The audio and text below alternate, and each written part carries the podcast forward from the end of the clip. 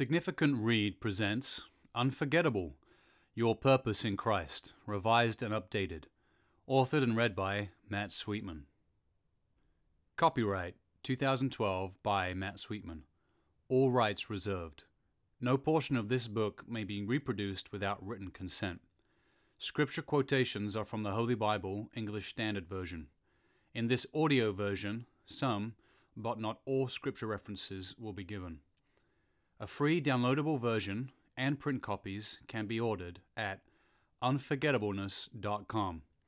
If you find this book helpful, please consider leaving a review at unforgettableness.com/review. Why listen to this book? Hopefully, you received this book because you were a guest at church. If you desire to give this book to others, I'd like to ask that instead of sharing it or buying a copy, please encourage them to pick up their own copy like you did. What I say will make more sense after visiting church. Visiting a church is a significant thing to do, and so this book is intended to help you make the most of your experience, whether you are a believer or not. But more than that, its goal is to invest in you and help you make sense of your whole life. I want to say a huge thank you for going to church. It's so important to be with Jesus and his people. But you can't just leave it at that it's critical that you make your experience more meaningful. I want to ask you to listen to this book because you can't afford to miss its central point. Most people have not figured out why they exist.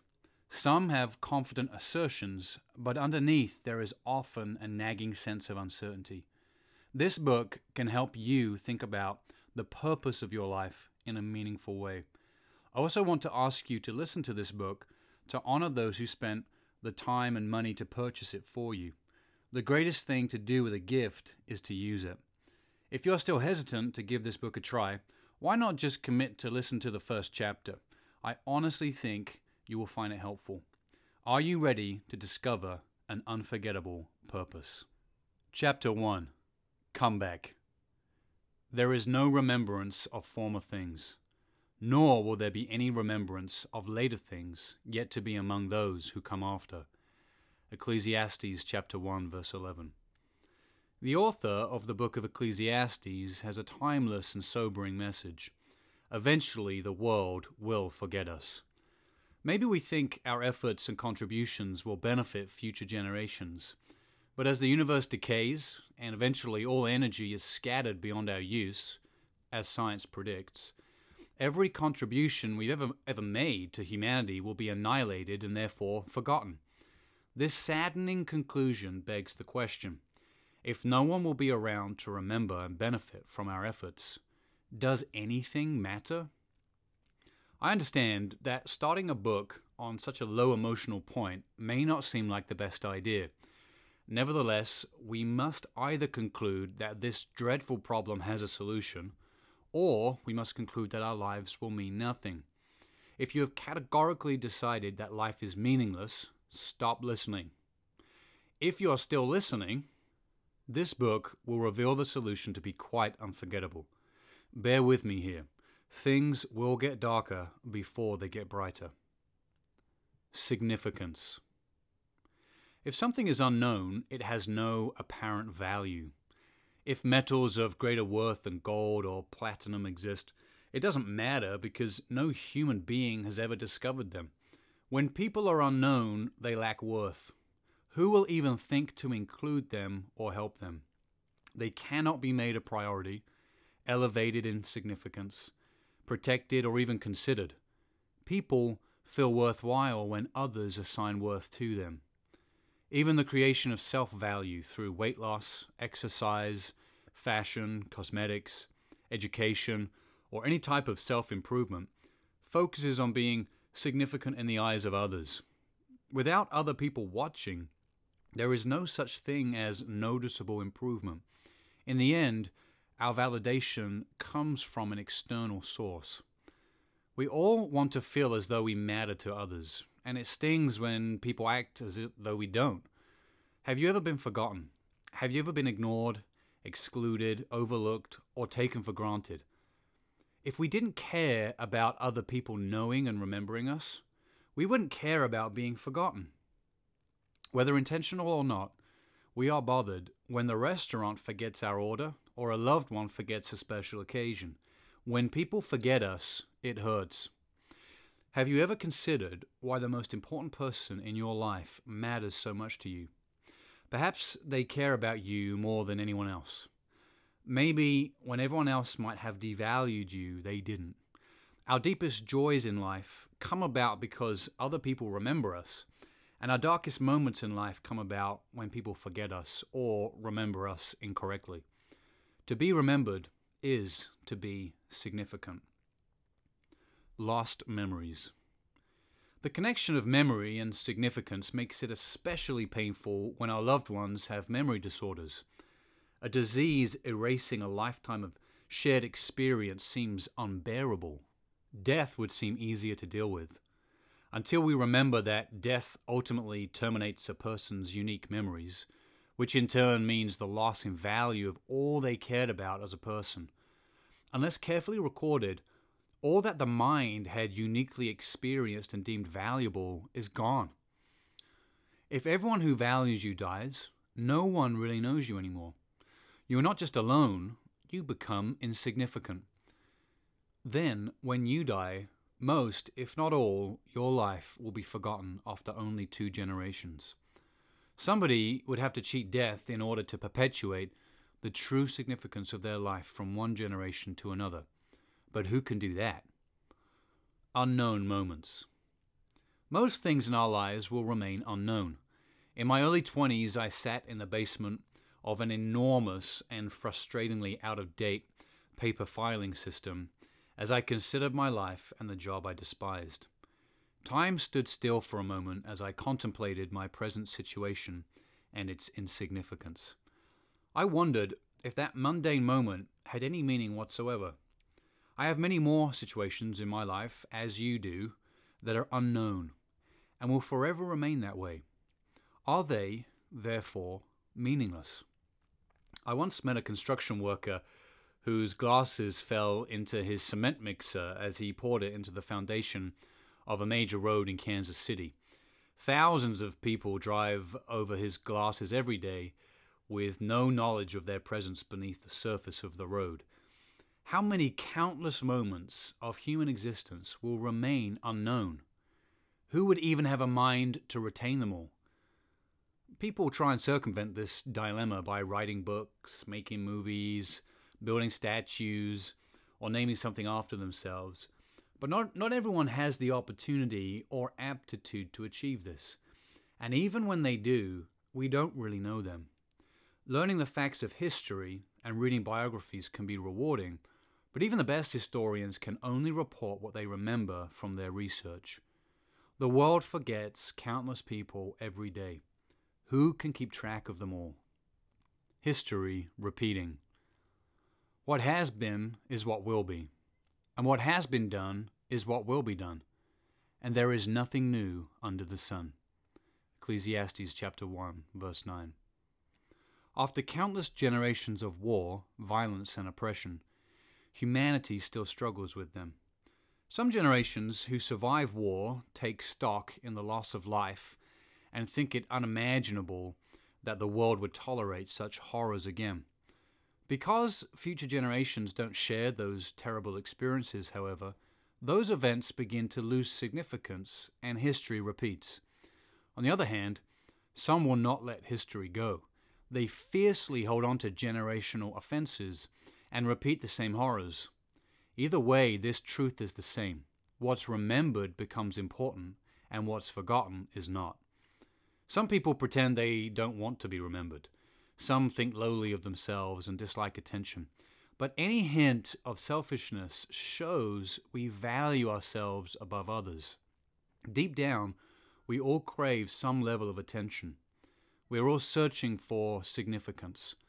We want to be significant to someone, whether it's a family member, a romantic interest, a coworker, a company, a group, a school, a friend, the person next door, or even a pet.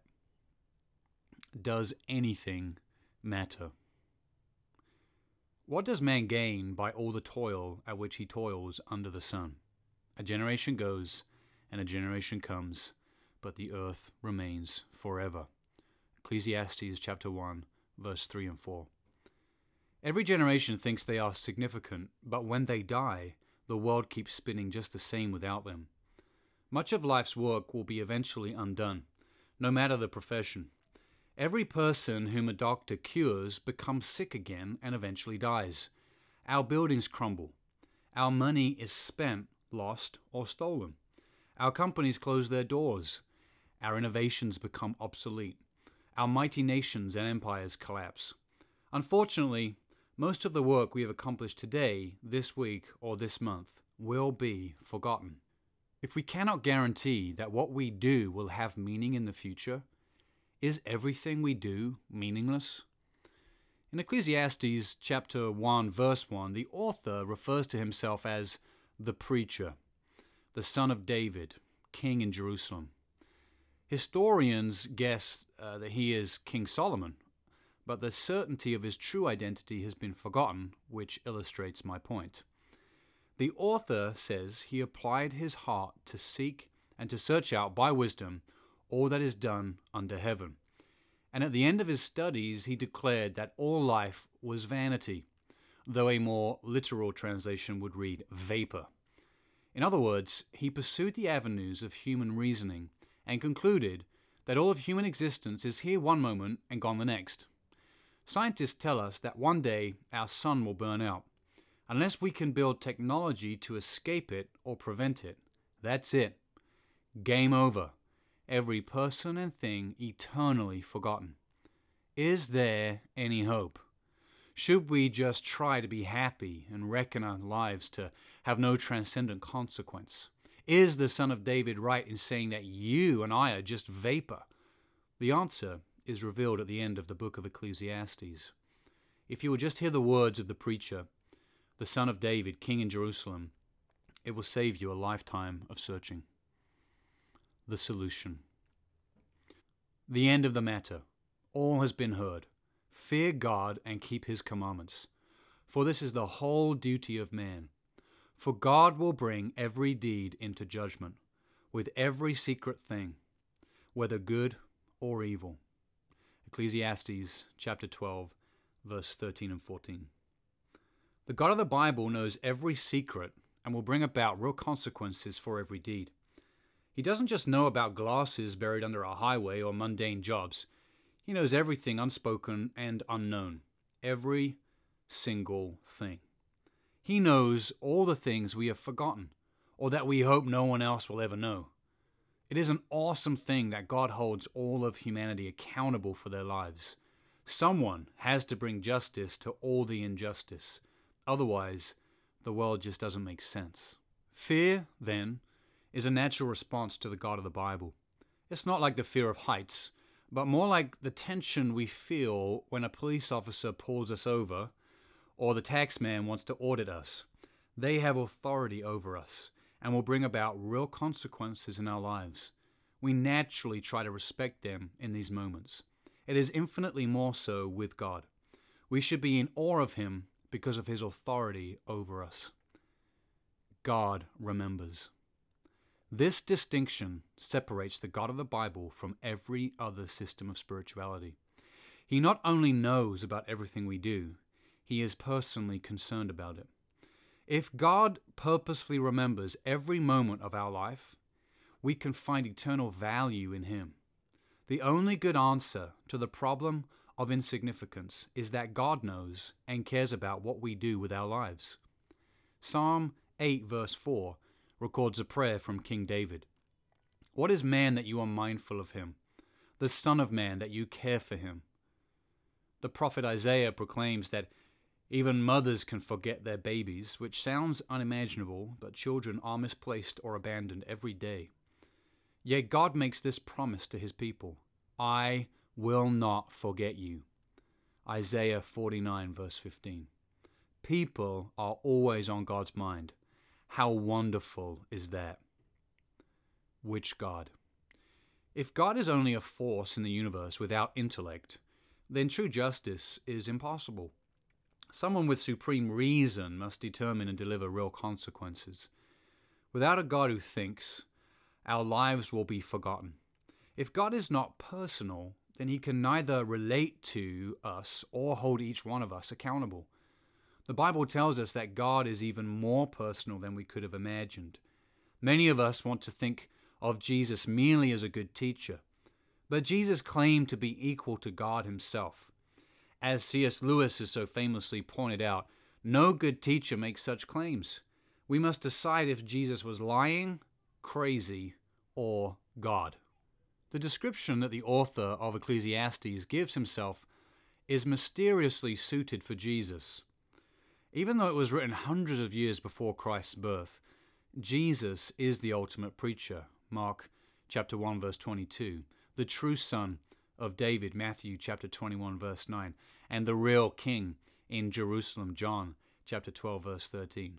In fact, there are over 300 predictions of Jesus' life long before he was born. Some are so specific they even tell us the amount of money he would be betrayed for 30 pieces of silver. Jesus is the author behind the author. His identity may have been previously obscured to you, but he's the person we've all been looking for. We not only need a God who is all knowing and who cares, we need a God who cannot die. His memories must stay alive forever. Otherwise, all our work and every moment in our lives will become meaningless. Most great religious leaders have tombs, except for the most famous one. Jesus is not just one of the most unforgettable historical figures, he is the only one who has ever beaten death. Christians do not gather to his tomb because he doesn't have one. Don't you find it odd that one of the most influential figures in history doesn't have a grave? He has made the most unforgettable comeback in human history. If Jesus wasn't resurrected, then we have some difficult things to explain.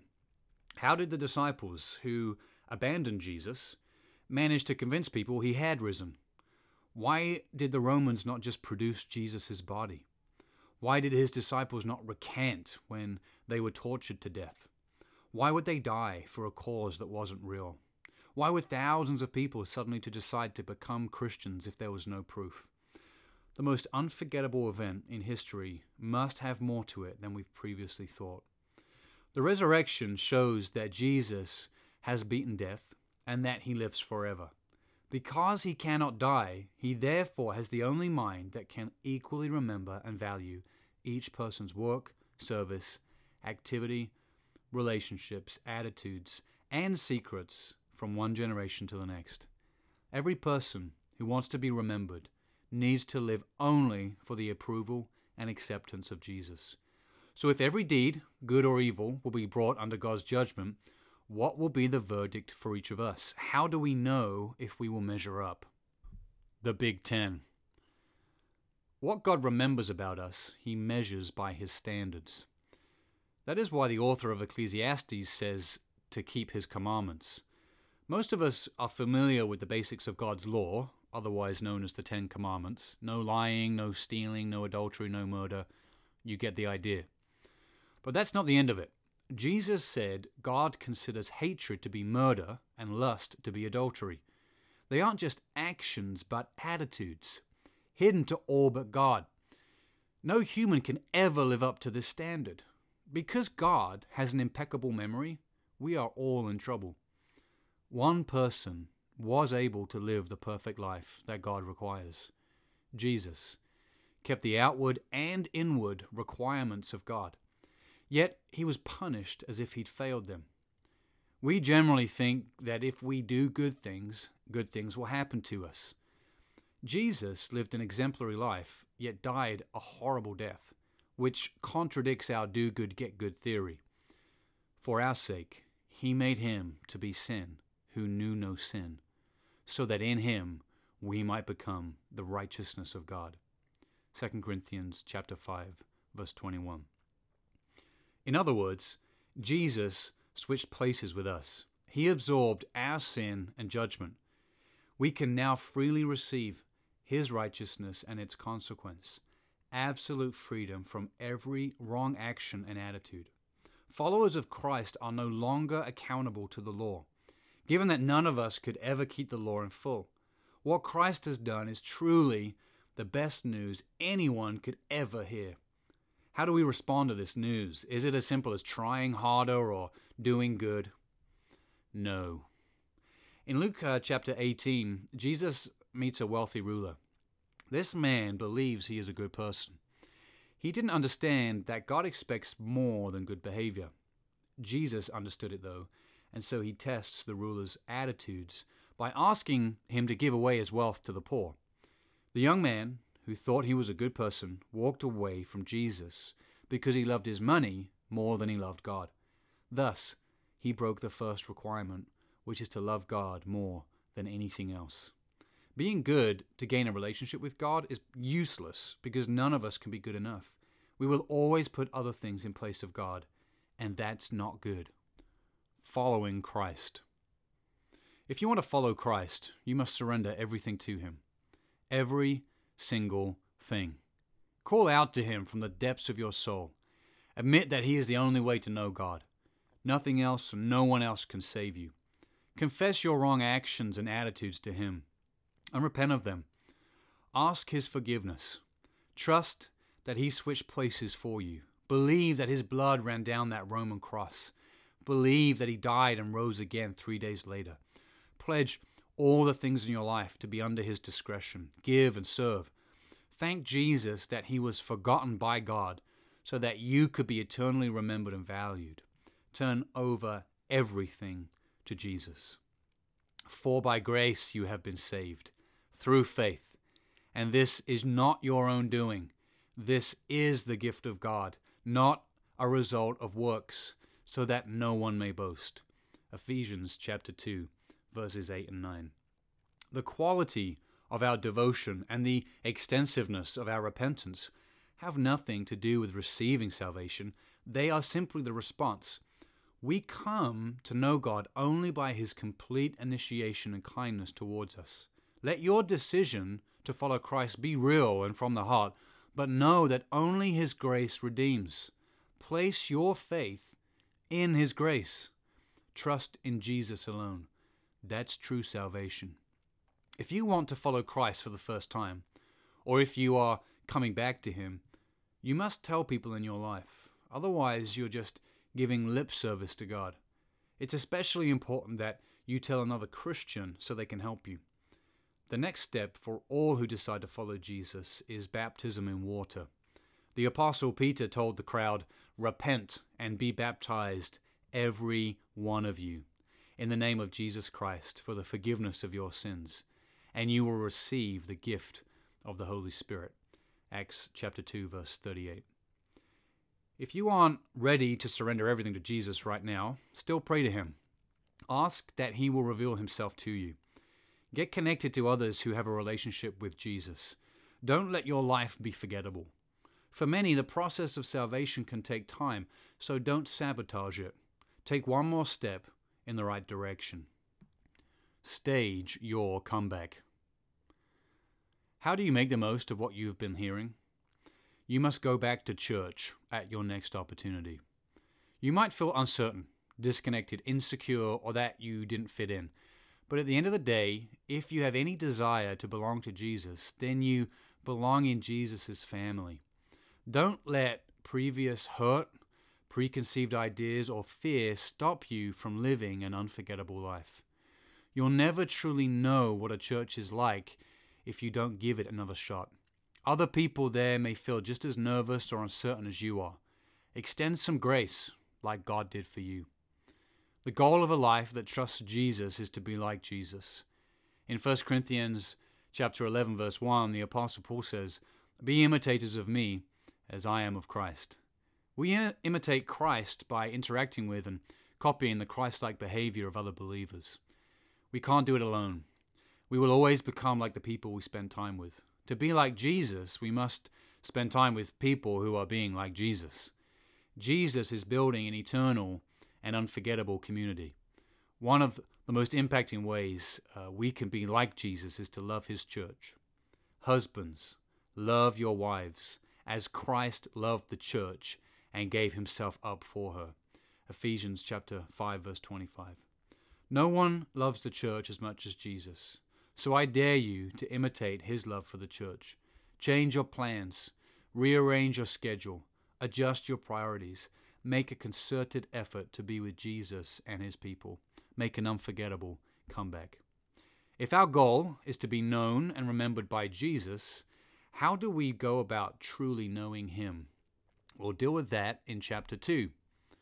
My next steps are to commit to go back to church as soon as possible, commit my entire life to following Jesus, commit myself to water baptism. Listen to chapter 2. Chapter 2 Sit back. Now, as they went on their way, Jesus entered a village, and a woman named Martha welcomed him into her house. And she had a sister called Mary, who sat at the Lord's feet and listened to his teaching. But Martha was distracted with much serving, and she went up to him and said, Lord, do you not care that my sister has left me to serve alone? Tell her then to help me. But the Lord answered her, Martha, Martha, you are anxious and troubled about many things, but one thing is necessary.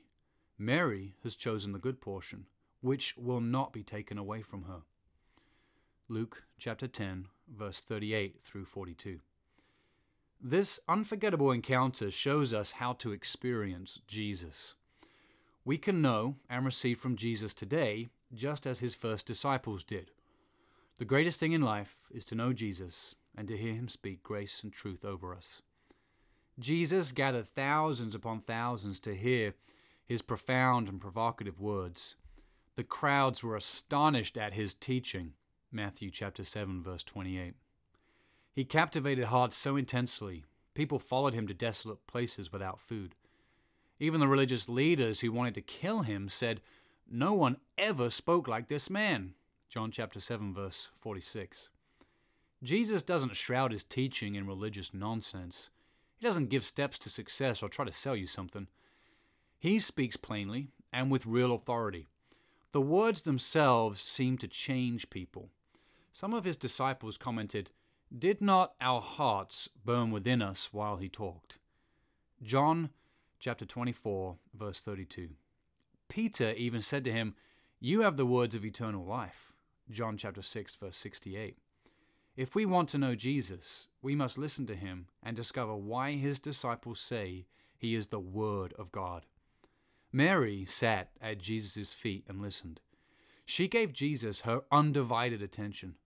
Jesus was so pleased with her decision, he affirmed to everyone present that she had chosen the good portion, and he promised it would not be taken from her. We often think that being good means we're doing something. But Jesus says otherwise. He has the authority to define what is good. And Jesus valued Mary's intentional inactivity in his presence far more than Martha's busy serving. In other words, Jesus is telling us to sit back and listen. Our dilemma. When it comes to our goodness and our activity, it's easy for us to get it backward. We tend to feel good about ourselves based on our achievements, but when was the last time you truly felt you'd done enough? Living for the passing thrills of our own success is an endless rat race.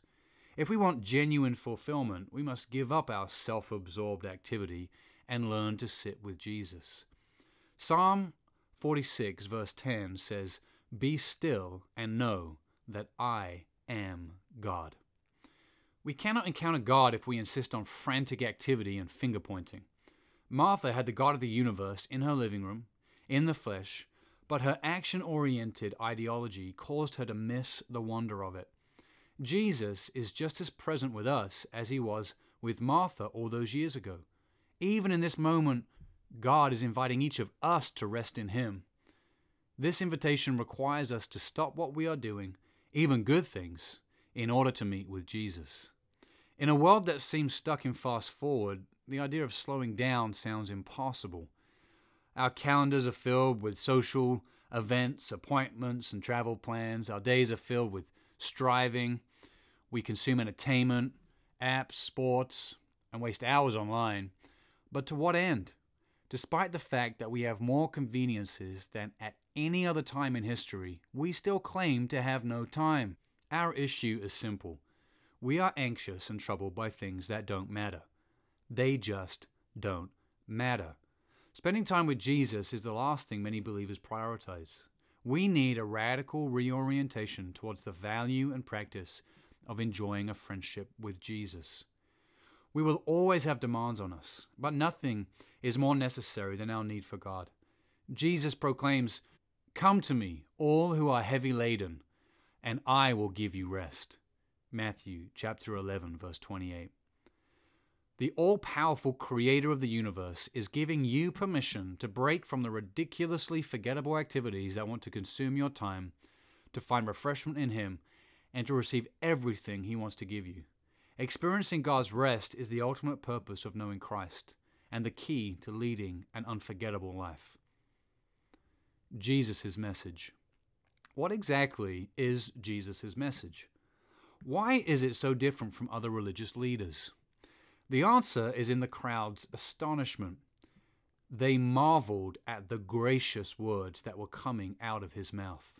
Luke chapter 4 verse 22. Jesus illustrates the good news of God's radical kindness by demonstrating grace in its purest, most powerful, and most abundant form. In a world full of self improvement and maintaining appearances, nothing is more radically different, freeing, and enjoyable than the grace of Jesus. Sure, he was unapologetic about sin and judgment, but that only served to magnify his almost irrational kindness towards sinners. Jesus spends a lot of time teaching about unconditional grace, people receiving everything for nothing. Grace is like birds who find shelter in trees they didn't plant. Matthew chapter 4 verse 30 through 32. And crops producing food without our effort. Mark chapter 4 verse 26 through 29. Grace is like finding a priceless treasure hidden in a field.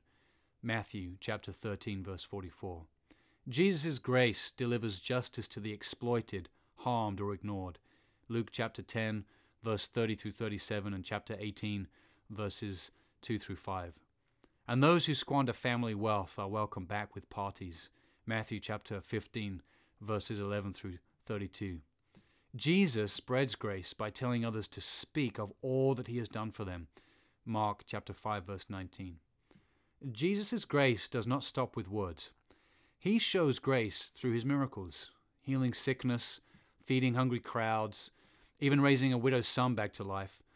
He shows grace by saving an adulterous woman from being stoned to death by an angry mob, by washing his disciples' feet, and by cooking breakfast for those same disciples after they abandoned him. Ultimately, he shows us grace by allowing himself to be tortured and executed in order to pay the price of our sin, defeating death by resurrection, and sending us the gift of the Holy Spirit.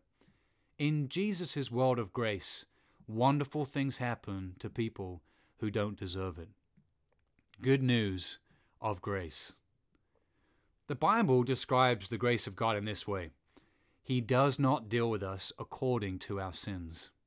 Psalm 103, verse 10. Grace means that God extends unconditional acceptance to us, no matter what we have done. Grace means that God illogically forgives, remains committed, and approves of us forever. Grace means that God will never get tired of us, will never exclude us, will never give up on us, ever. Through His grace, God has made a way for us to experience the kind of loving relationship we've always wanted but never had. Best of all, grace does not depend on our performance, but on Jesus' perfection. If the Son sets you free, you will be free indeed. John chapter 8 verse 36. Jesus has achieved salvation for us, which means our absolute freedom from sin, judgment, and death cannot be revoked. The entire message of the Bible revolves around the unconditional redemption that Jesus offers us by faith in his grace. Martha could never know Jesus by doing things for him, even good things. The good works we do come later as an outflowing of joy. Mary chose to stop and receive from Jesus first, and Jesus commended her for embracing his grace getting grace.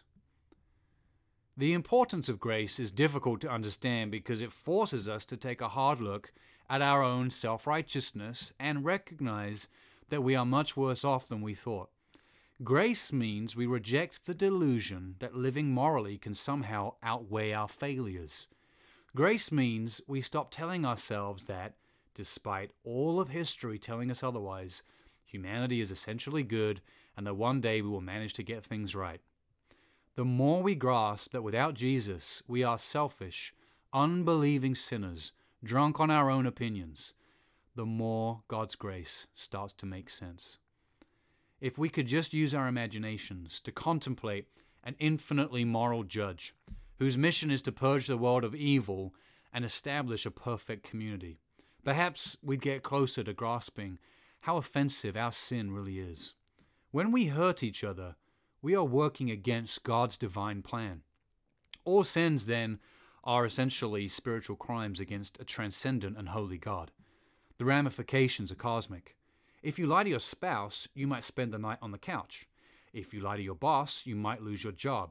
If you lie under oath, you might go to prison. Same sin, different offenders, and therefore different levels of consequence. The consequence of our sin is that it disconnects us from God, the source of life and goodness. Without grace, sin dooms humanity to eternity of separation. Jesus seems to indicate that hell is a place without remorse. Luke chapter 16, verses 19 through 26. This depiction of hell may sound tame or even desirable to some, but hell is far scarier than we imagine. It is the final and unending absence of all that is good. God does not delight in hell, but is patiently waiting for all people to turn to Him, wanting no one to perish without Him. He gives all people the opportunity to meet with Him every day. It's natural to wonder what happens to those who never hear about Jesus. But God graciously reveals Himself to all people through creation, as well as in unmistakable dreams, visions, and personal encounters. Jesus graciously spares all children from judgment. But the fact remains that some people choose to reject the one true God. Reconciling the existence of hell with a loving God can feel difficult at times. But because God values free will, God grants the desires of those who deny Him. Anything else would violate our individuality. We can have full confidence that God is right and gracious in his final judgment against sin. Instead of being preoccupied with our own sense of fairness and bearing responsibility for other people's destiny, we must personalize what God has done for us. Grace has reoriented our destiny. God, rescuing us from the total, never ending separation from all goodness, highlights the magnificence of His grace. By trusting in the grace of Jesus, sin and hell is completely taken away by the cross of Jesus. Completely. Once we understand the terrible consequences of our sin, we begin to understand the importance of grace. We deserve judgment, but Christ offers us a full pardon. This truth alone can make a completely sane person jump into a swimming pool fully clothed, amongst other outbursts of joy.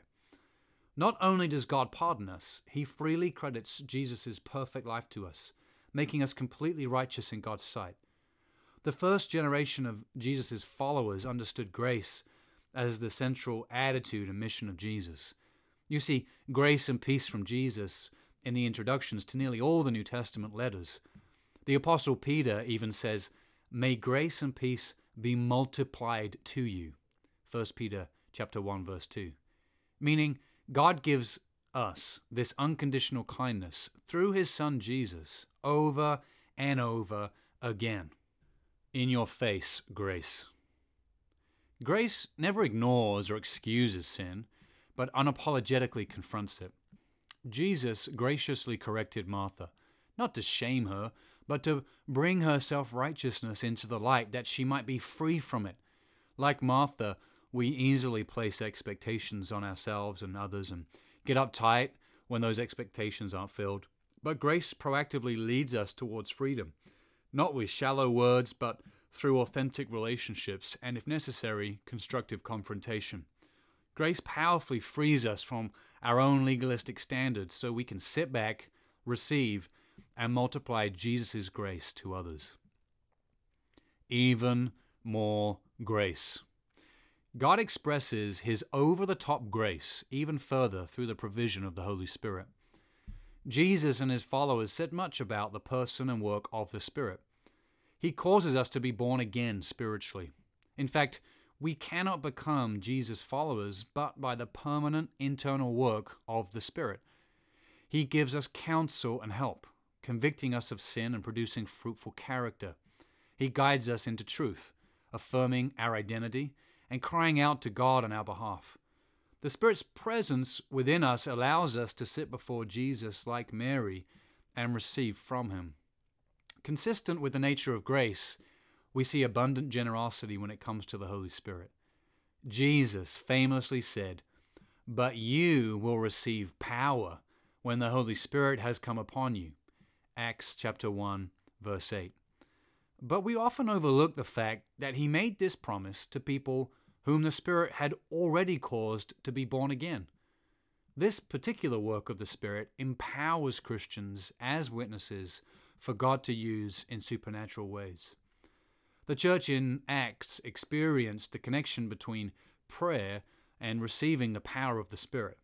The disciples had devoted themselves to prayer when they first received the Spirit's power. Then the same group of Christians at another prayer gathering were again filled with the Spirit. Grace dictates that more of the Holy Spirit is available for all believers. For he gives the Spirit without measure. John chapter 3 verse 34. Which is often received through prayer. If you are a timid witness for Jesus and have never seen his miraculous works, you have license to request the Holy Spirit's power. Peter and John prayed for the Samaritan believers to receive the power of the Holy Spirit. Cornelius, the centurion, was a devout man of prayer, and as a response to his prayers, God sent Peter. The final result of his hunger for God was the outpouring of the Holy Spirit's power. The Apostle Paul receiving the power of the Spirit uh, when Ananias, a normal believer like you and me, laid hands upon him. This happened after Paul had been in prayer, perhaps praying for as long as three days. Some disciples in Ephesus were asked, Did you receive the Holy Spirit when you believed? Acts chapter 19, verse 2. Then, after being baptized in water, they received the Holy Spirit's power and burst into supernatural prayers, among other things. How thirsty are you? Prayer is a common characteristic in all these experiences of the Spirit's power. The Holy Spirit responds to prayer and produces prayer. The quantity and repetition of prayer is not important. In some instances, those receiving the Holy Spirit were not the ones praying. The deeper issue is an authentic thirst, which naturally leads to asking Jesus for the Holy Spirit. In John chapter 7, verse 37 through 39, Jesus said, If anyone thirsts, let him come to me and drink. Now, this he said about the Spirit. In Luke chapter 11, verse 13, Jesus points out that if we know how to give good gifts to our own kids, how much more will the Heavenly Father give the Holy Spirit to those who ask Him? Expressing a hunger for God in prayer, having others pray, and laying on hands are normal patterns in the New Testament for receiving the Spirit's power. These kinds of encounters are frequently recorded in church history, and they still happen today. I was a Christian for several years before I heard of receiving power from the Holy Spirit. I remember responding for prayer I felt waves of energy surging through my body and a passion welling up inside my heart. Worshipful words flowed out of my mouth that were not my native tongue. I was being led by the Spirit in supernatural prayer. I became a bolder witness, experienced healings, and other such miracles. Not everyone's experience is identical, but receiving power from Almighty God isn't something you miss or forget. Being filled with the Spirit's power is unforgettable. An unforgettable life is only possible because Jesus remembers us, freely blesses us, keeps giving to us, and promises to pour out the Holy Spirit's power upon us. He gives us life, sustains us, guides, and empowers us, not because we've earned it, but because He has earned it for us. Giving good gifts is at the core of His generous nature. Grace allows us to encounter Jesus by sitting and receiving, like Mary, and not by serving and pointing fingers like Martha. To be a true friend of Jesus is to listen to his gracious words, to thirst for the Holy Spirit, and to obey him. In John chapter 15, verse 14, Jesus said, You are my friends if you do what I command you. In the next chapter, we will consider the unforgettable fruit of grace as we learn to do what Jesus commands not as obligated servants, but as redeemed and empowered friends of Jesus. My next steps are to determine a time and location to rest in Jesus, identify and eliminate time wasting distractions, seek prayer for the Holy Spirit's power, listen to chapter 3. Chapter 3 Step Back. Have this mind among yourselves, which is yours in Christ Jesus, who, though he was in the form of God, did not count equality with God a thing to be grasped, and made himself nothing, taking on the form of a servant, being born in the likeness of men, and being found in human form. He humbled himself by becoming obedient to the point of death, even death on a cross. Therefore, God has highly exalted him and bestowed on him the name that is above every name, so that at the name of Jesus every knee should bow in heaven and on earth and under the earth, and every tongue confess that Jesus Christ is Lord, to the glory of God the Father. Philippians chapter 2, verse 5 through 11. It's hard to purposefully step back and elevate others above ourselves when we feel that we might be forgotten as a result. Serving others does not come naturally. We resist it because it costs us time and resources do I really have the time for this? Doesn't it encourage irresponsible behavior if I help irresponsible people? Will all my efforts go to waste? All too often, however, another question lies behind these questions Is this person worth my valuable time? This attitude completely misses the point of serving. Deliberate action. Philippians chapter 2, verses 5 through 11 tells us that Jesus did not demand to be treated like God, but instead took on the attitude of a servant. The God of the Bible exists as a community of three persons called the Trinity God the Father, God the Son, and God the Holy Spirit. Jesus is equal in every way to the Father and the Holy Spirit, yet he didn't consider it necessary to be treated like them. He didn't demand service Instead, he served people.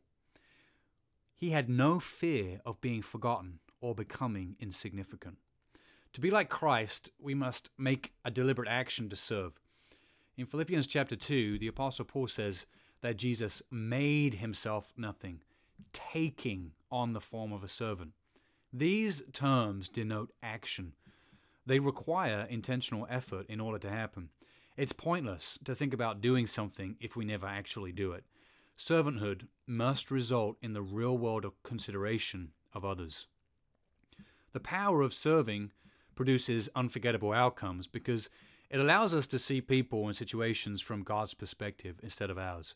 If all we ever do is receive from others, we start to believe that everyone else exists to serve us and make us more comfortable. We perceive difficult or needy people as an inconvenience or an obstacle and become frustrated or even angry with them. When we believe the lie that everyone exists to serve us, we become blind to God and all that He is doing around us. If we want to see the bigger picture, we need to step back. The attitude of Jesus. Jesus shows us that the true nature of serving is to make others more significant than ourselves, not passively, accidentally, or begrudgingly. Do nothing from rivalry or conceit, but in humility count others more significant than yourselves. Philippians 2, verse 3. Serving comes from a place of seeing ourselves and others correctly. With Jesus, we no longer think of ourselves as better than others. We no longer use others to give ourselves a leg up. Instead of helping others to make ourselves feel important. We help because we see their need as more important than our own. If he wanted to act like us, Jesus could have listed many reasons not to come to earth. I am God. I have all the power in the universe. And it's not like I need them. Besides, they've wasted all the chances I gave them. And even if I do go, uh, they won't really appreciate what my sacrifice means. If Jesus had said, I deserve to remain in heaven, and humans deserve to suffer and die, he would have been exactly right. Instead, Jesus chose to list reasons to come anyway. I want to show them mercy and grace. I love them, and I alone have the righteousness to satisfy God's laws. I don't want anyone to perish. I want them to live forever with me in joy. They cannot help themselves, but I can give them hope and freedom. Thank God that Jesus thinks this way. Jesus could have rightfully demanded better treatment than we gave him, but he didn't. We all have equal value before God, but we must count ourselves lower than others and not demand equal treatment. We are expected to live in such a way that ignores the human standards of fairness and our right to equal treatment. If Jesus stepped down, we can step back. Valuing others. It's easy to rattle off reasons not to serve. We all have busy lives, and thinking of giving our precious spare time to people uh, rarely seems very appealing. If we want to be like Jesus, however, we must act like Jesus and think of reasons why we should serve. If God values people enough to humble himself to serve, how can you or I value people any less? If we happen to find ourselves in need, we should willingly receive from the generosity of others. After all, it's rude to reject a gift, but those who selfishly expect a handout or consider, consider themselves unable to contribute to the aid of others reveal a especially serious devaluing of people. The heart that lives to be served holds itself in high regard and will happily take without consideration. The person who refuses to serve refuses to grow. Let each of you look not only to his own interests, but also to the interests of others. Philippians chapter 2 verse 3. This scripture expects us to take care of our own affairs. If we don't take care of ourselves, we limit how much we can serve others. If our lives are out of control, debt ridden, and dysfunctional, we become a burden to the people around us and we use up resources that could help others. We should therefore take responsibility for everything in our lives so that we can use every resource at our disposal to help others come to know God. It's the calling of all Christ's followers. Sacrifice. Philippians chapter 2 tells us that God exalted Jesus to the most prominent position imaginable, which makes him the most important person ever. Why? because he made himself the lowest of servants. He humbled himself to thankless service and a gruesome death. Jesus is unforgettable. Though this lesson sounds counterintuitive, it is absolutely critical that we grasp it. We become truly significant by becoming insignificant. We remember those who gave their lives in, in the service of others. Soldiers' names are engraved on a monument, and we remember them with ceremonies. Uh, we observe a minute of silence to honor their memories. We write articles and books about them or turn their stories into TV shows and movies. We do this because we consider laying down one's life to be the greatest act of heroism. We honor their actions with what we all want for ourselves remembrance.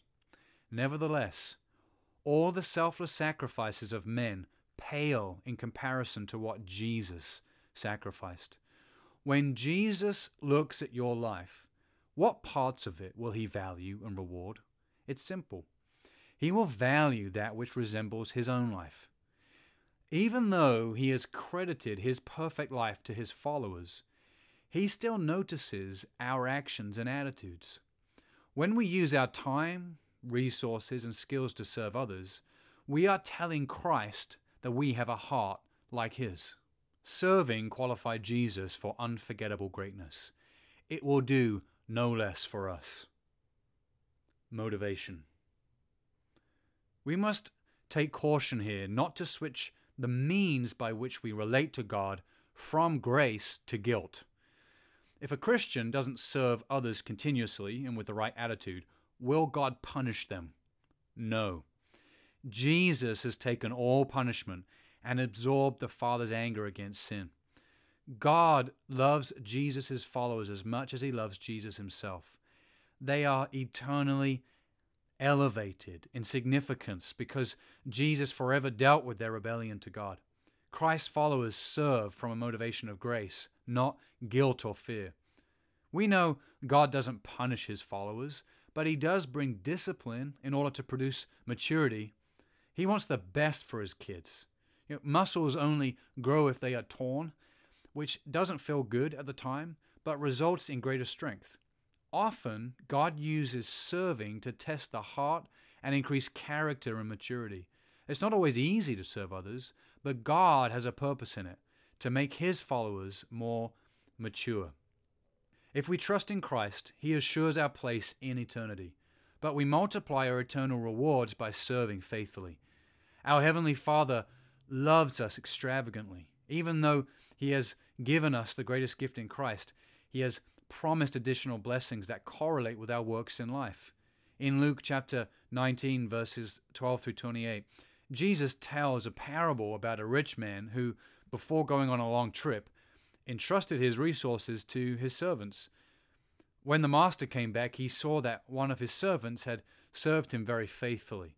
And he said to him, Well done, good servant. Because you have been faithful in very little, you shall have authority over ten cities. Christ's followers serve others because we know Jesus purposefully remembers to bless it. One of the most impacting times of my life was serving a church. I served full time without pay for a whole year. This act of serving transformed me. Not only did I make many significant relationships, including meeting my wife, but I was changed because I gave fully to something much bigger than myself. I helped a guy quit his drug habit. I mentored several teenagers. I served in a youth group. I used my creative skills to help the church communicate more effectively. I learned to serve in so many ways. I took a step back and had an unforgettable year. Stop acting like a baby. Selfishness seems to be hardwired into us. At some point or another, we all got away with selfishness as kids. Growing up self centered lays a poor foundation for serving each other as adults. The sooner we can learn to play well with others, the better. The best time to start is now. Let's put the past behind us and not waste another chance to learn how to serve.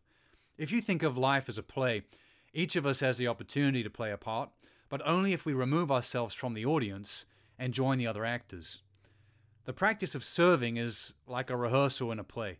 Instead of feeling content to merely watch things unfold, we can engage the story by playing a part in it. If we participate in a way that hogs the spotlight, we diminish the other parts of the story. Nothing makes sense, everyone is frustrated, and we ruin the play. If we have the proper view of our part, we see the significance of others and step back from the spotlight, the story shines through, Everyone enjoys the experience, and the play is a success. We must quickly move from the audience to being a participant. Where to start? The world's problems can seem overwhelming. How do we respond? We should prayerfully consider each serving opportunity, especially those right in front of us. We could help our family members, friends, co workers, strangers, the person next door or across the street, if we would count the reasons to help them. A life of service becomes a source of joy when it becomes a part of the rhythms in our lives and flows from a heart that trusts in Jesus. As each has received a gift, use it to serve one another as good stewards of God's varied grace.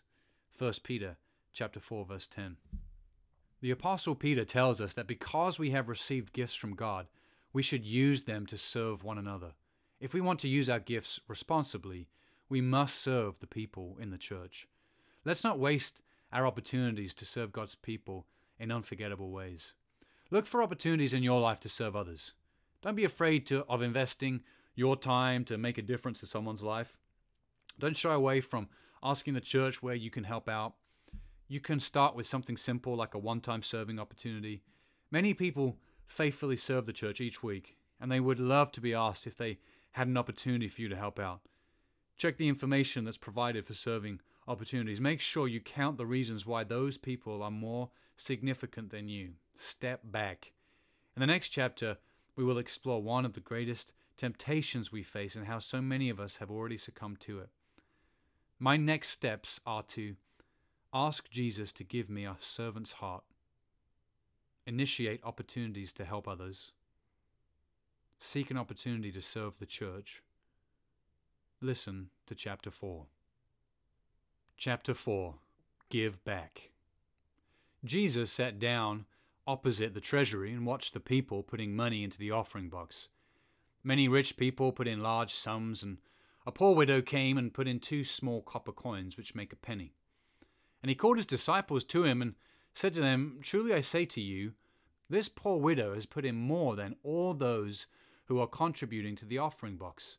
For they all contributed out of their abundance but she, out of her poverty, has put in everything she had, all she had to live on.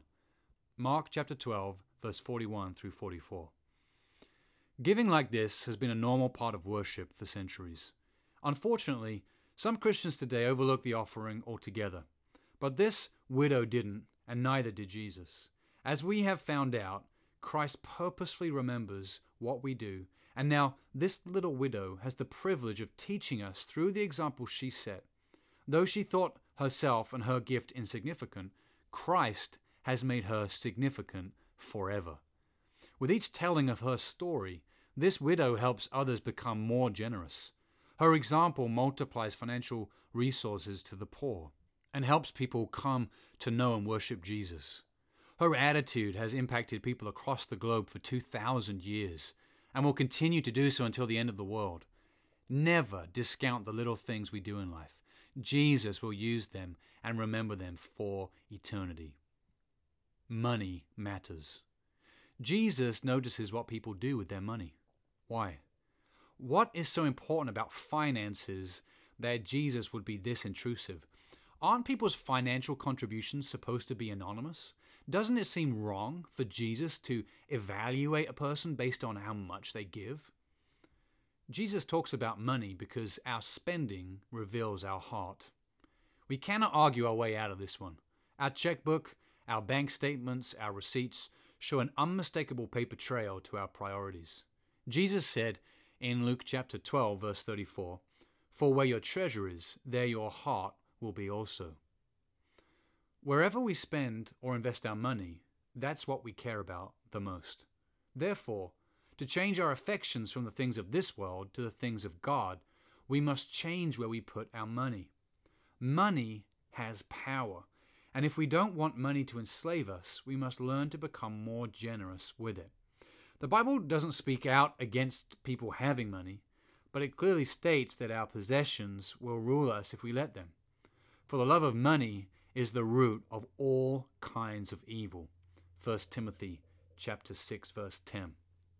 Money itself doesn't create problems, but many evils in the world can be traced back to people wanting more money and possessions than they need. Assessment. Jesus did not interview the widow or the wealthy people or give them personality tests. He merely looked at their giving and then came to a conclusion about their values. He assessed the attitudes of their hearts not by counting how much they put in, but by observing how much they kept for themselves. Because the wealthy people in this story kept so much of their money for themselves, it revealed that they valued themselves more than anyone else. The widow gave everything she had because she counted herself as less significant. By doing this, Jesus has made her life unforgettable. Perhaps you want to turn this recording off right now because money causes you so much stress. But the Bible holds the solution to all our problems with money. It has more to say about money than prayer and faith combined. We cannot avoid facing our attitudes and activity concerning money. Anyone who has inherited money or inherited debt will tell you that how we handle money has unforgettable consequences. Downplaying the importance of financial stewardship will only cause pain for ourselves and others in the future. Indulgence. Many of us have endangered our future through sinking ourselves into debt because we have allowed things we don't need to consume us. In unique circumstances like sickness, abandonment, or tragedy, debt can be unavoidable. When these situations happen, we need to have compassion and bring relief to the people affected by them. A lot of debt, however, results from a choice of indulgence and self importance. If all of Christ's followers could get out of debt, we could eliminate a vast amount of global suffering and fund a number of new Christian ministries. Unfortunately, our love of money holds us back. He who loves money will not be satisfied with money, nor he who loves wealth with his income. This also is vanity. Ecclesiastes chapter 5 verse 11. The ancient king knows the score. Acquiring money won't satisfy us, and loving money is pointless. Savings. Perhaps you are a saver. You dislike spending and think of frugality as a virtue. There is value in not making emotional decisions about purchases, but many savers don't have a real goal behind their saving. The Bible never instructs us to randomly save up money. Saving should have a specific God given reason. Otherwise, we just hoard money for the illusion of security it gives us, thinking that God will bless us because we don't selfishly spend on material objects. By having a certain amount of money in the bank, people feel safe and smart. This is just a different expression of self importance. This way of operating robs people who have real needs and causes us to trust in ourselves and not in God. When we pointlessly stockpile money in bank accounts that could alleviate suffering and support faithful Christians who serve God, it's an injustice. In the end, saving without purpose and spending without prudence both show we've fallen into the trap of generosity towards ourselves instead of others. Generosity. To be Christ like is to give generously and faithfully, and sacrificially. When we experience some level of loss through giving, we enter into the joy of God. For God so loved the world that he gave his only Son, that whoever believes in him shall not perish but have eternal life. John chapter 3 verse 16. There was nothing more valuable to God than his Son. Yet he gave Jesus to us as a sacrifice. God knew that pain would be involved, but the pain resulted in enormous joy. This is the nature of giving. It can be hard to start, but once we see the good that comes from it, it's hard to stop. Jesus takes note of what everyone gives, wealthy and poor alike. It's easy at times for the wealthy, or those who pretend to have wealth, to seem the most generous. Giving large sums of money in public can lead to a false sense of generosity, and often their contribution barely makes a dent in their wallet. Unlike people who merely want others to think of themselves as generous, Christ gave sacrificially. On the other hand, those who have less can tend to give a bigger percentage of their income because they know firsthand the difference it will make for others. Their gift may seem smaller, and so they might have no desire for others to know about it. Flaunting or hiding what we give reveals that we base our giving on what others think. Instead, we must base our giving on what God thinks. The world has many worthy causes and charities, but God specifically commissioned the church to serve the spiritually and materially poor. Giving equips the church for that mission. Our giving also shows our gratefulness to God. For the ministry of this service, giving, is not only supplying the needs of the saints, believers, but is also overflowing in many thanksgivings to God. 2 Corinthians chapter 9 verse 12. In other words, when we invest in God's people, we worship God. Just like serving, we don't lack opportunities to give, only the right heart attitude about ourselves, other people, and where our money comes from ownership. Our money isn't our money at all. Beware, lest you say in your heart, My power and the might of my hand have gotten me this wealth. You shall remember the Lord your God, for it is He who gives you power to get wealth. Deuteronomy chapter 8, verses 17 and 18. It's easy to think of ourselves as self made. We love to believe the lie that says our money comes from our abilities or education. If our money comes from something that God has given us, however, then even the money we earn or receive doesn't belong to us. Let this truth fill your mind. Our ability to make money comes from God. Therefore, our ability comes from and belongs to God. The earth is the Lord's and the fullness thereof. Psalm 24, verse 1. If the earth is God's possession and everything that fills it, we cannot assume true ownership over anything. Our deeds and bank accounts might have our name on them, but if God owns us, then He owns everything in our lives our property, bodies, even our ideas. When we view ourselves as managers of God's money instead of owners, we can freely invest it where He wants without the fear of our needs being forgotten. If we belong to Christ, God will take care of us. Look at the birds of the air. They neither sow nor reap nor gather into barns, and yet your heavenly Father feeds them. Are you not of more value than they? And which of you, by being anxious, can add a single hour to his span of life? Matthew chapter 6, verse 26 and 27. Jesus assures us that we don't need to be anxious. Our Father in heaven values us. If God feeds birds, he'll certainly feed us. Jesus gives us an enormous incentive to give up earthly things and pursue a relationship with him. In Matthew chapter 19 verse 29, he not only promises us eternal life, he also assures us that whatever we give up for his sake, we will receive back a hundredfold. We can be excited about living with God and receiving his generous gifts, knowing that anything we give him will earn us a 10,000% interest rate. Putting our money into God's plans pays off better than the financial investments we make on earth. Plus, None of them offer such an extravagant interest rate. Only a fool would refuse such an offer. Your gift.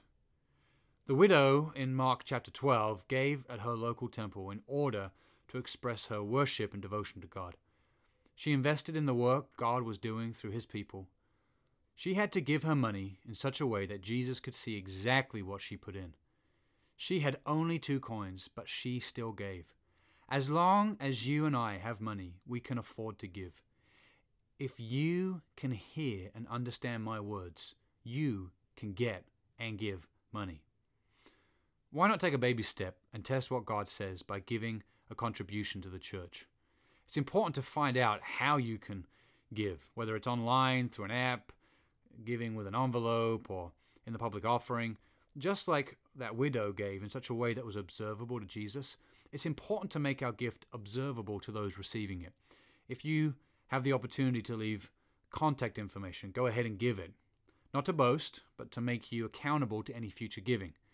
This contribution might also help reduce your taxes. If you have suspicions about the motives behind this request, then give your gift elsewhere, but give first to God's plan and purpose. In Matthew chapter 6 verse 25 through 33, Jesus tells us not to worry about our clothing or food, but instead to seek first the kingdom of God and his righteousness, and all these things will be added to you.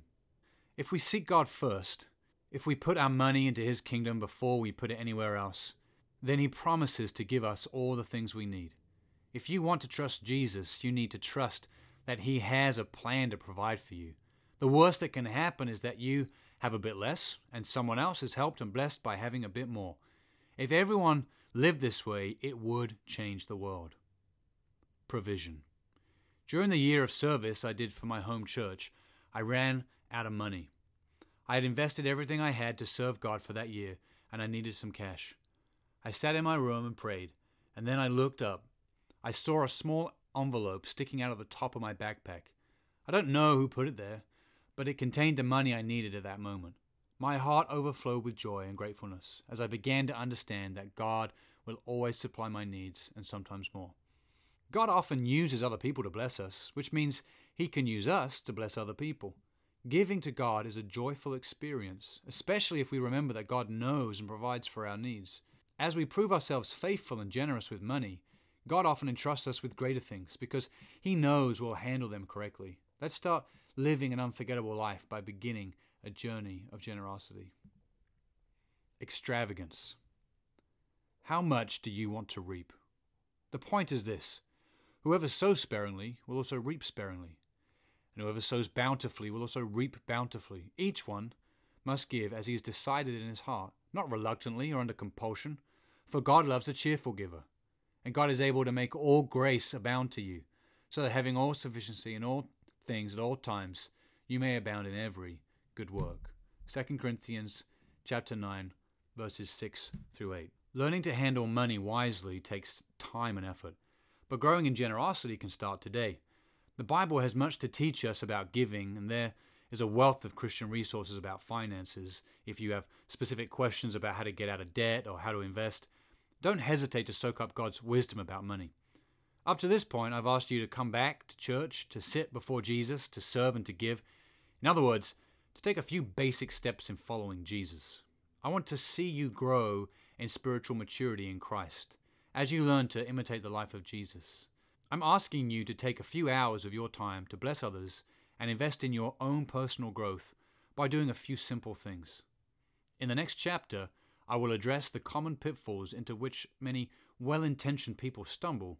We all know that the pressures of life can take over at any moment. Please continue in the pursuit of an unforgettable life as we learn to fight back. My next steps are to pray for a heart of generosity, seek out Christian financial resources, give a gift to the church. Listen to chapter 5. Chapter 5 Fight Back. But he, Jesus, said to him, A man once gave a great banquet and invited many. And at the time for the banquet, he sent his servant to say to those who had been invited, Come, for everything is now ready. But they all alike began to make excuses. The first said to him, I have bought a field, and I must go out and see it. Please have me excused. And another said, I have bought five yoke of oxen and I go to examine them. Please have me excused. And another said, I have married a wife, and therefore I cannot come. So the servant came and reported these things to the master. Then the master of the house became angry. Luke chapter 14, verse 16 through 21.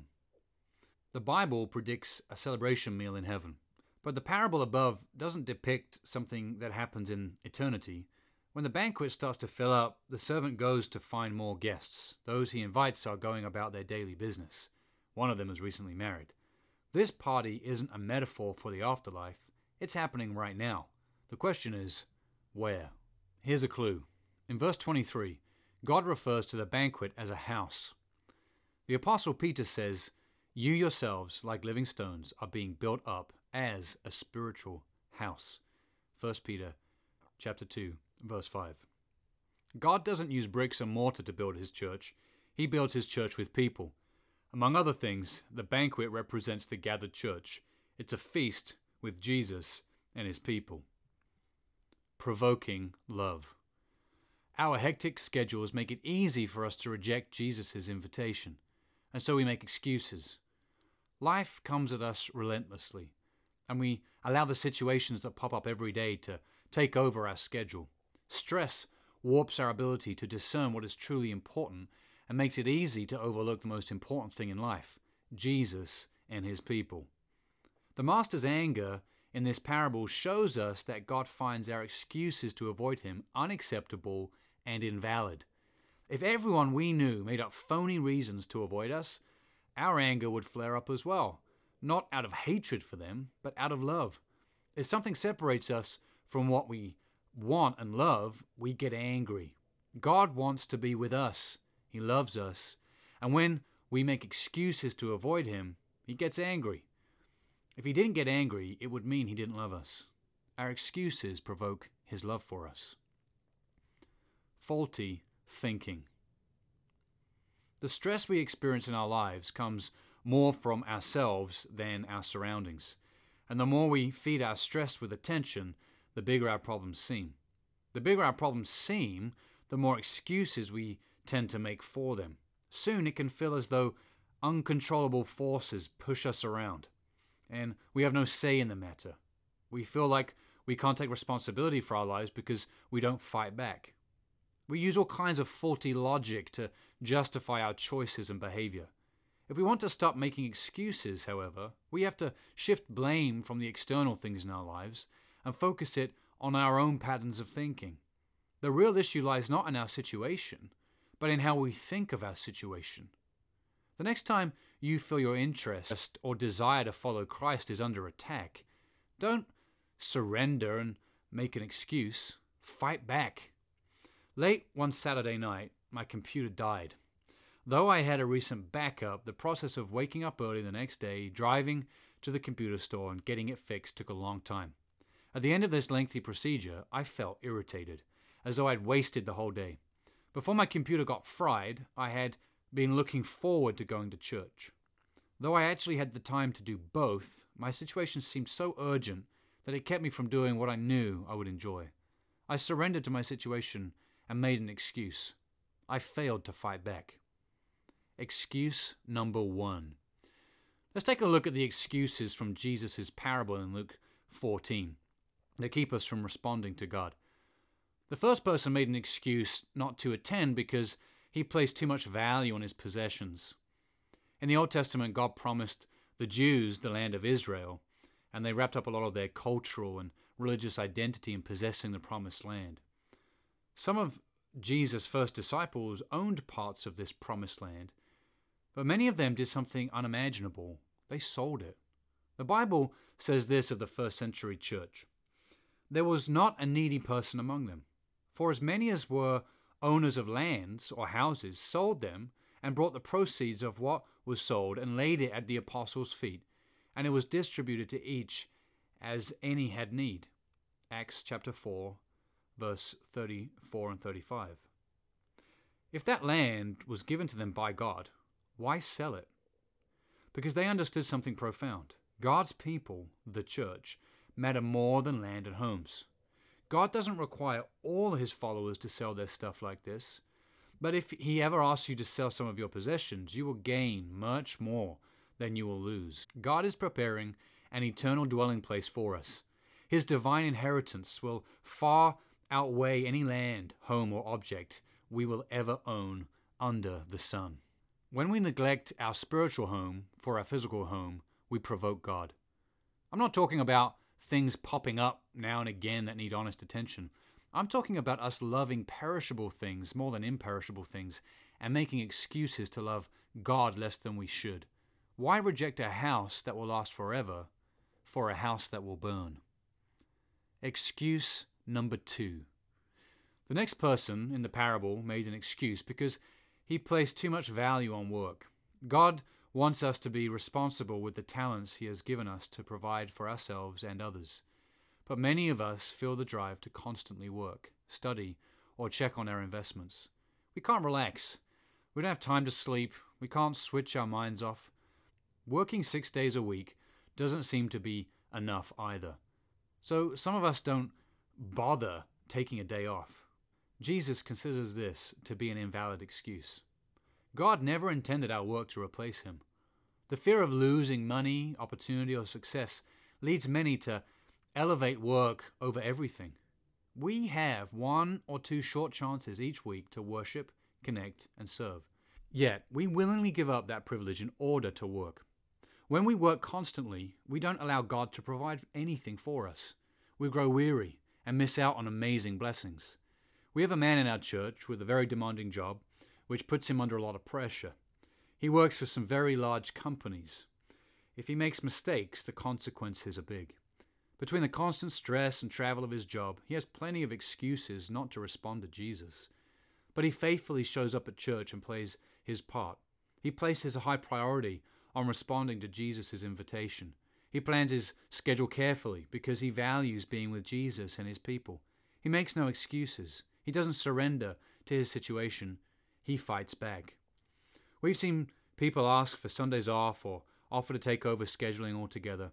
Not everyone achieves this level of flexibility, but more importantly, they prayerfully submitted it to God and took action. They fought to be with Jesus and his people. Excuse number three. The final bad excuse comes from a man who placed too much value on his own family. I have married a wife, and therefore I cannot come. Luke chapter 14, verse 20. But the Bible says, Therefore a man shall leave his father and mother, and hold fast to his wife, and the two shall become one flesh. This mystery is profound, and I'm saying that it refers to Christ and the church.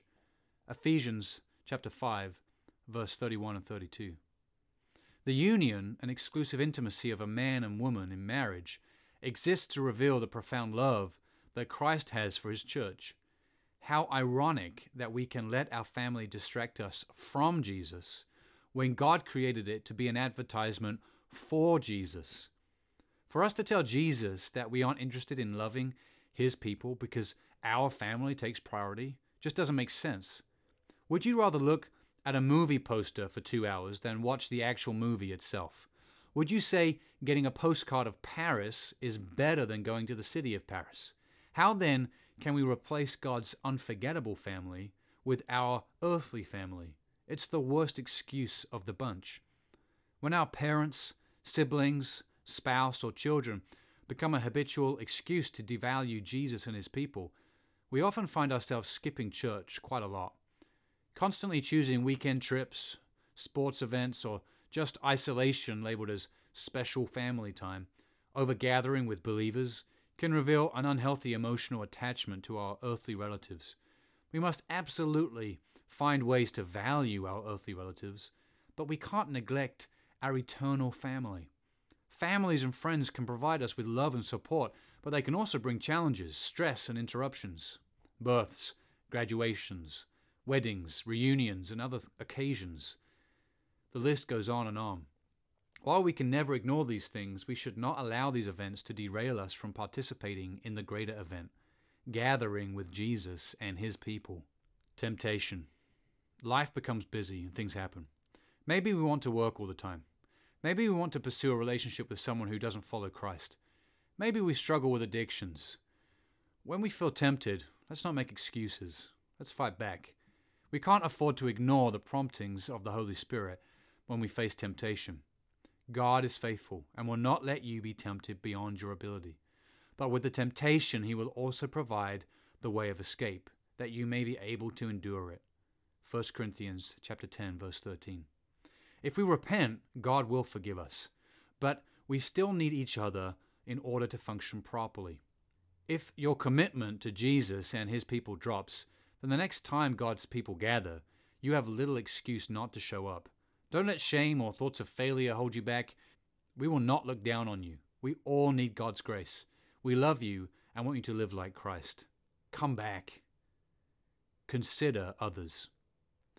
And let us consider how to stir up one another to love and good works, not neglecting to meet together, as is the habit of some. Hebrews chapter 10 verse 24 and 25. When we meet together to worship God, we inspire each other to grow in our attitudes and actions. The Bible couldn't be clearer. When we form the harmful habit of not meeting with God and His people, we fall away into idolatry and self centeredness. Are you tempted to sit at home and watch TV or catch some sleep? How awfully forgettable. There's nothing wrong with catching some sleep or watching some TV, especially if you are sick or returning from travel. But Christians, without good reason, choosing forgettable activities instead of meeting with Jesus and his people, are rejecting their purpose in Christ. Why are Christians forgetting God? I hope you feel the urgency of this.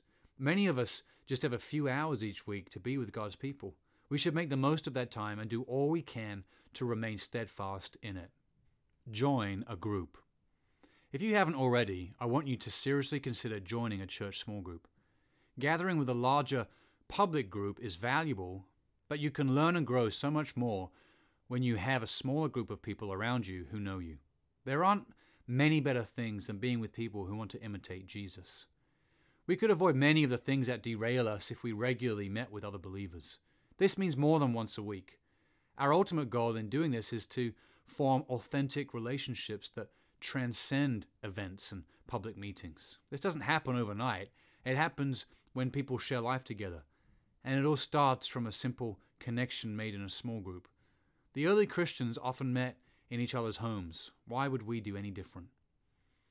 Fight back when your circumstances create excuses. Fight the excuses, fight the lies, fight the interruptions, fight isolation. Fighting will make you unforgettable. My next steps are to make Jesus and his people a priority, join a church small group, finish the book. Chapter 6 Bring Back. And the master said to the servant, Go out to the highways and hedges, and compel people to come in, that my house may be filled. Luke chapter 14, verse 23. Jesus concludes the parable of the great banquet, which we looked at in the previous chapter, by showing us that God wants a full house, every seat taken, and then some. Our Heavenly Father appears to be a bit of a party animal. Jesus said, A man gave a banquet and invited many. Luke 14, verse 16. He doesn't just love having guests, he loves having many guests. The banquet is the gathered community of Jesus where we receive our marching orders to extend God's invitation. No matter how we may feel about having guests in our own homes, if we know the heart of Jesus, we know that he loves guests in his home. If we want to live an unforgettable life, we need to love having guests in Jesus' home as well. That means valuing an abundance of guests in the church. But it shouldn't stop there. We must also cultivate a desire to invite people into our lives and our homes. Show hospitality to one another without grumbling. 1 Peter chapter 4 verse 9. The reason he tells us not to grumble is simple. We tend to grumble about it. Three groups. The master in the parable had taken the time to invite the original group twice. In verse 17, we learned, quote, And at the time for the banquet, he sent his servant to say to those who had already been invited. End quote. Their refusal to come represents how religious people tend to respond to Jesus. Sometimes religious baggage or expectations make it difficult to authentically respond to God. The misconceptions that religious people have about God doesn't stop him from inviting them multiple times into his house, and it shouldn't stop us inviting them more than once either. When the first guests snub him, the master invites the poor and the handicapped. This isn't an allegory or spiritual illustration. He literally invites people on the low end of the socio-economic scale and people who can't walk, see, or hear. The poor and the sick usually respond to God's invitation more readily because they have a greater awareness of their need for God. Once the master sees there is still space, he sends his servant out yet again to go to invite people outside of the city. Jesus is telling us something significant here. While our cities are focal points of invitation, sometimes we must leave our cities and extend God's invitation to people in far off places. The news about this great banquet should cover every square inch of the planet. God designed his house so that everyone could fit inside it. There's plenty of room. This final invitation seems unnatural to us.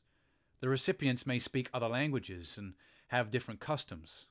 The thought of leaving our natural surroundings and investing time and energy to deliver these invitations makes us uncomfortable. This is not a simple request. The religious already understand the concepts and speak the lingo. The poor and handicapped can be reached anywhere. People from other places, however, will take much more time. The work of giving invitations at this stage is not for a beginner. Invite the world. Thank God the servant had already developed the necessary invitation skills. He had already faced rejection from the people with fake excuses. He also has a proven track record with the poor and handicapped.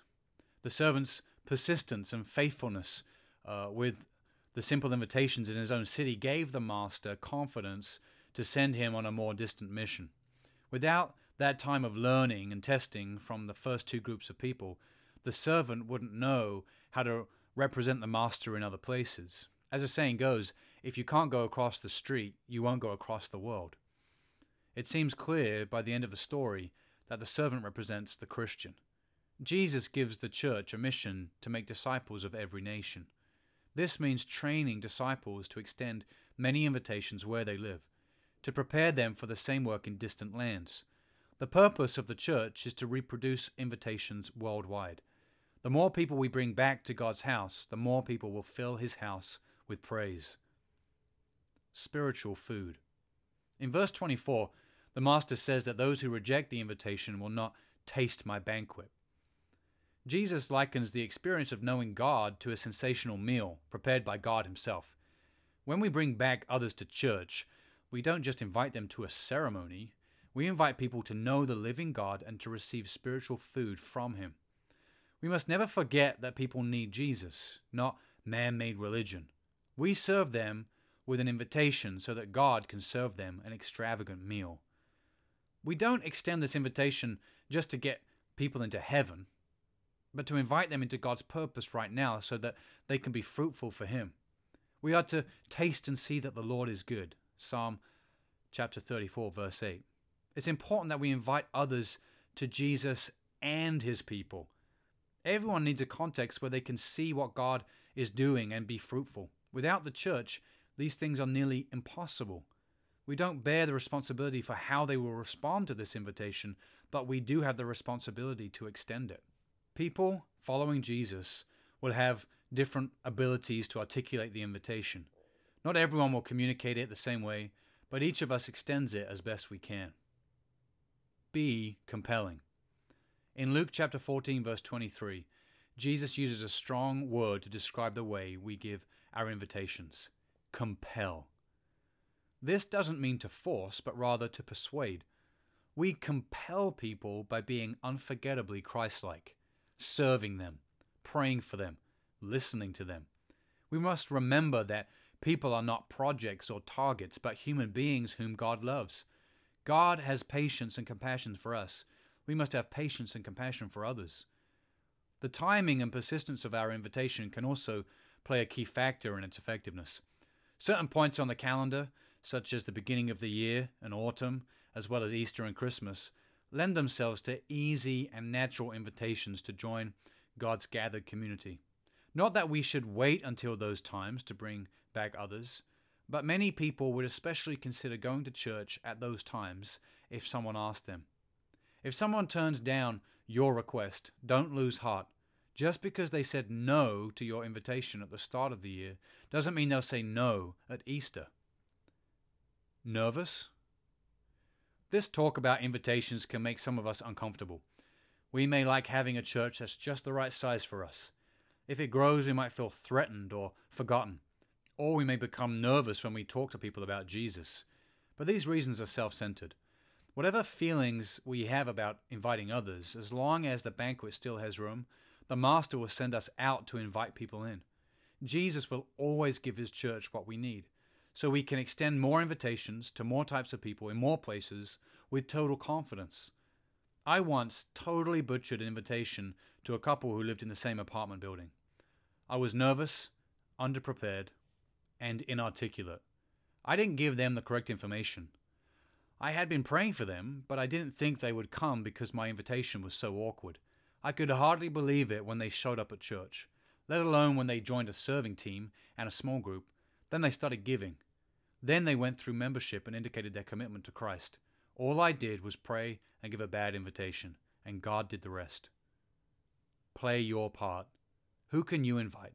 Think of your family, friends, co workers, customers, classmates, people on your street, or roommates we can easily think of at least one person immediately and often more. Make a list of their names and pray for an opportunity to bring them back with you. Can't think of anyone? Then ask God to open doorways for you. Make connections as soon as you can. Remember, the first set of guests made the excuses, but not the servant. We don't have a good excuse not to do this. Jesus asks us to bring people back as a privilege, not a burden. God places people in each of our lives who we are uniquely gifted to reach. He asks each and every one of us to risk reputation and rejection to let the world know about His banquet. Will you help others become unforgettable? Will you consider them to be more significant than yourself? Who will you bring back? My next steps are to show hospitality to others, invite people back to church, consider joining the church. Be unforgettable. I have been bold in asking you to take some important steps. I believe in people becoming disciples of Jesus, and I don't want to reduce the gospel to merely a way out of hell and into heaven. Of course, we know that Jesus prepares a place in heaven for us, but he also has a great purpose for us right now. If we love Jesus, we must also love his body, the church, and his mission to the world through the church. You may not feel ready to take all of these steps at once. That's okay. Start with chapter 1 and simply come back to Jesus and his people. You now have a path to follow. Just take one step at a time.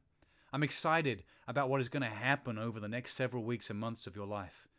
You've already taken the time to come to church. Even if only one thing helps you, hold on to that and thank God for it. This book asks you to do a few things that anyone can do. They don't require any Bible knowledge or any previous church experience. You already have all the necessary tools to do them. If you've already taken the step to come to church, all you have to do next is come back. If you are free during the next gathering of Jesus and his people, I'd like to invite you back to participate in the unforgettable life God has planned for you. Remember, come back to Jesus and his people. Sit back and receive grace and power. Step back and serve others. Give back to God. Fight back by joining a small group and bring people back with you. Jesus calls you to an unforgettable life. Will you accept it? Appendix How to Make Friends at Church. For churches to become true communities, we must be willing to deal with the difficulties and disappointments of developing meaningful relationships. If we want healthy relationships, we must set healthy expectations of ourselves and others. Here are a few pointers. Be patient. Connections can happen quickly, but real relationships require time, trust, and effort. Having healthy expectations about how long deep friendships take to build will help us to be patient while we allow God to cultivate our connections into an authentic and fulfilling experience of community. Because of grace, we can enjoy the process while we wait for the end result. Be a friend.